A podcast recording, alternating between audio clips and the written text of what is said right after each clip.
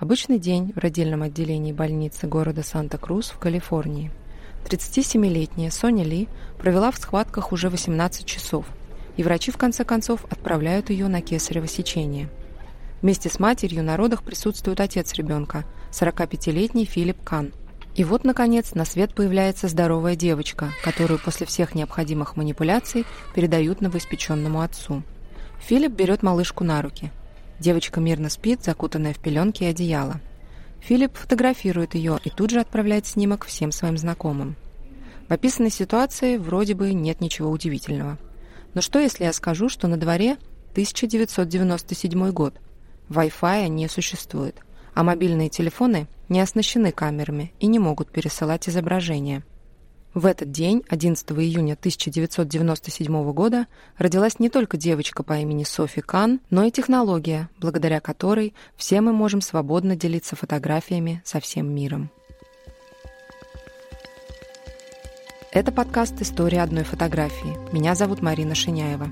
Каждую неделю я рассказываю вам удивительные, страшные, трогательные, максимально разные истории, которые объединяют только то, что они скрываются за отпечатком на светочувствительной пленке.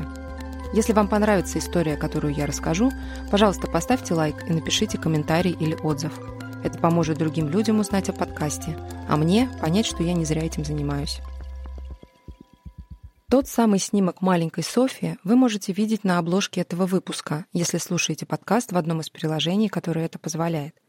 Или вы можете перейти по ссылке в описании эпизода, чтобы открыть оригинальное изображение. Эту фотографию называют первой в мире фотографией с телефона. Но справедливости ради это не совсем точное определение. Телефонов с камерами в 1997 году еще не существовало. Поэтому, чтобы сделать фото и отправить его через интернет, Филиппу пришлось соединить цифровой фотоаппарат, телефон-раскладушку, ноутбук и свой домашний сервер. Конечно, чтобы все это осуществить, нужна была длительная и серьезная подготовка.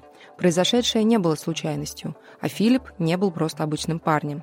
Он был инженером и к моменту рождения дочери уже целый год трудился над созданием инфраструктуры для обмена фотографиями в интернете. К 1997 году он основал 2 технологические компании, а после своего изобретения еще 2. Кстати, их он основал уже вместе со своей женой Соней. Филипп грезил тем, чтобы создать свою версию знаменитого Polaroid с той лишь разницей, что мгновенные фотографии публиковались бы в интернете, а не на физических отпечатках. Дома у Филиппа был настроен сервер для хранения изображений, который умел автоматически уведомлять контактные лица о новых изображениях. Загвоздка была в том, что не было никакой возможности загрузить фотографии на сервер напрямую с камеры, а телефоны тогда не могли подключаться ни к ноутбукам, ни к камерам. Что сделал Филипп? Он взял с собой в больницу камеру, ноутбук и телефон, но они не были соединены друг с другом. Уже будучи в родильном зале, они с Соней вспомнили, что у него в машине установлен комплект для разговоров по громкой связи, который мог подключаться к телефону. С благословения жены он сбегал в машину, вырезал оттуда провода, вернулся и начал паять их прямо в больничной палате. Лично мне этот факт кажется самым удивительным в этой истории.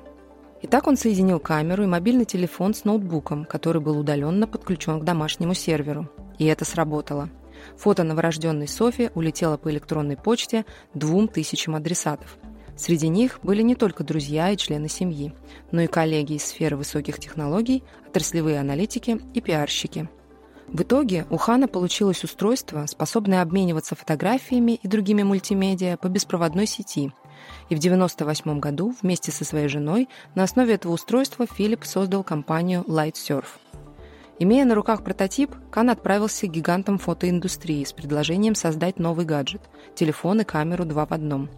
Первыми в списке были руководители Kodak и Polaroid, но они не сочли идею перспективной. Кстати, возможно, именно такая недальновидность в итоге привела к тому, что обе компании, и Kodak, и Polaroid, обанкротились. Не найдя партнера в США, Кан отправился в Японию, но тоже не добился успеха у крупных игроков. Зато интерес к новой технологии проявил небольшой оператор под названием J-Phone, который в 1999 году стал партнером бренда Sharp. Вместе они начали разрабатывать новый гаджет. Он назывался Sharmail. Коммерческий запуск произошел уже в 2000 году, после конференции Demo Mobile и публикации статьи в журнале Wired Magazine.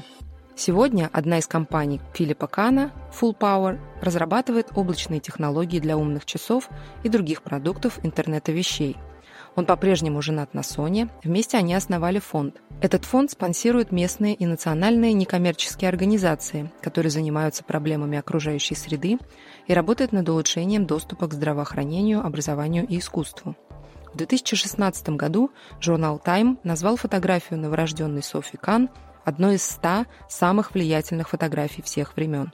В 2017 году маркетинговая студия Conscious Minds выпустила трогательный 4-минутный короткометражный фильм, воссоздающий историю знаменитого снимка. Обязательно посмотрите его в телеграм-канале подкаста или по ссылке в описании. Софи Кан в 2023 году исполнится 26 лет. В интернете о ней нет практически никакой информации. Известно только, что в 2020 году она окончила Нью-Йоркский университет и теперь работает на Манхэттене. Это был подкаст «История одной фотографии». Нашла и рассказала вам эту историю я, Марина Шиняева. Дизайн разработала Мария Гайдай-Турлова, а главную музыкальную тему написал Сергей Христолюбов. Подписывайтесь на нас в приложениях Apple Podcasts, CastBox и Spotify или на YouTube, чтобы при прослушивании эпизодов видеть фотографии, о которых я рассказываю, прямо на экране. А дополнительные материалы к выпуску вы найдете в телеграм-канале подкаста. Ссылка также в описании. До встречи через неделю.